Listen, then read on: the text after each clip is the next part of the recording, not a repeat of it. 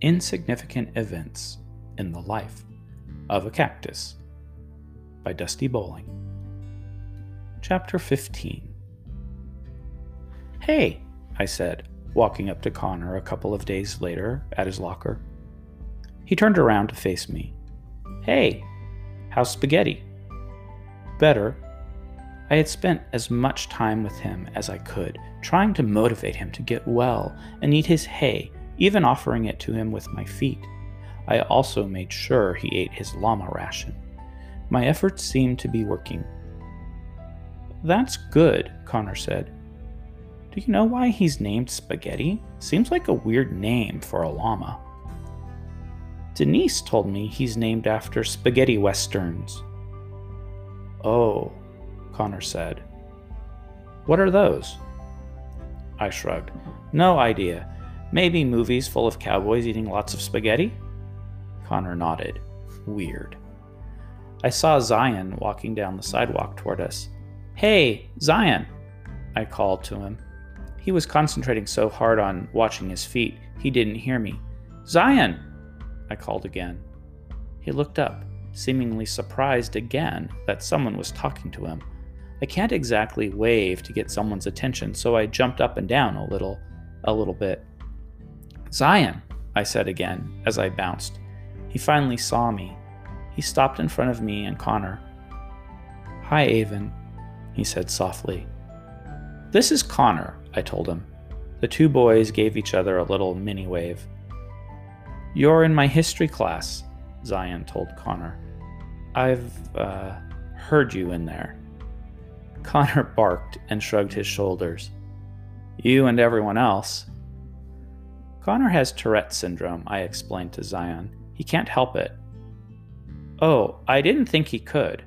Zion looked down at his sneakers, then back up at Connor. I'm sorry. Connor shrugged again. It's okay. Anyway, I said, I was just about to ask Connor if he wanted to come over after school and do some investigating. I eyed Zion seriously. I live at this theme park called Stagecoach Pass. Yeah, I know that place, said Zion. Oh, good, I said. We're trying to figure out why no one ever sees the owner. We think he might have been. I looked around and whispered, Murdered. Zion took a step back. That sounds scary. Connor barked. Trust me, there's nothing scary about that place. I don't know about that, I said. This morning, when I left the apartment, I found a dead lizard right at the bottom of the stairs. I sighed and nodded. Yep, I think someone was trying to send me a message. What kind of message? Zion asked.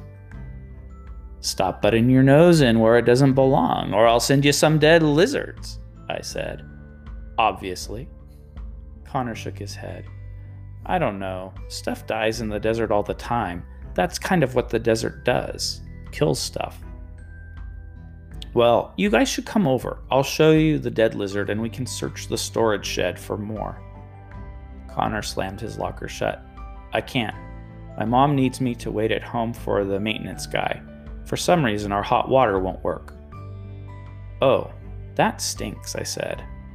I can't either, said Zion, and I'm not sure I want to get involved with murders and dead lizards and stuff.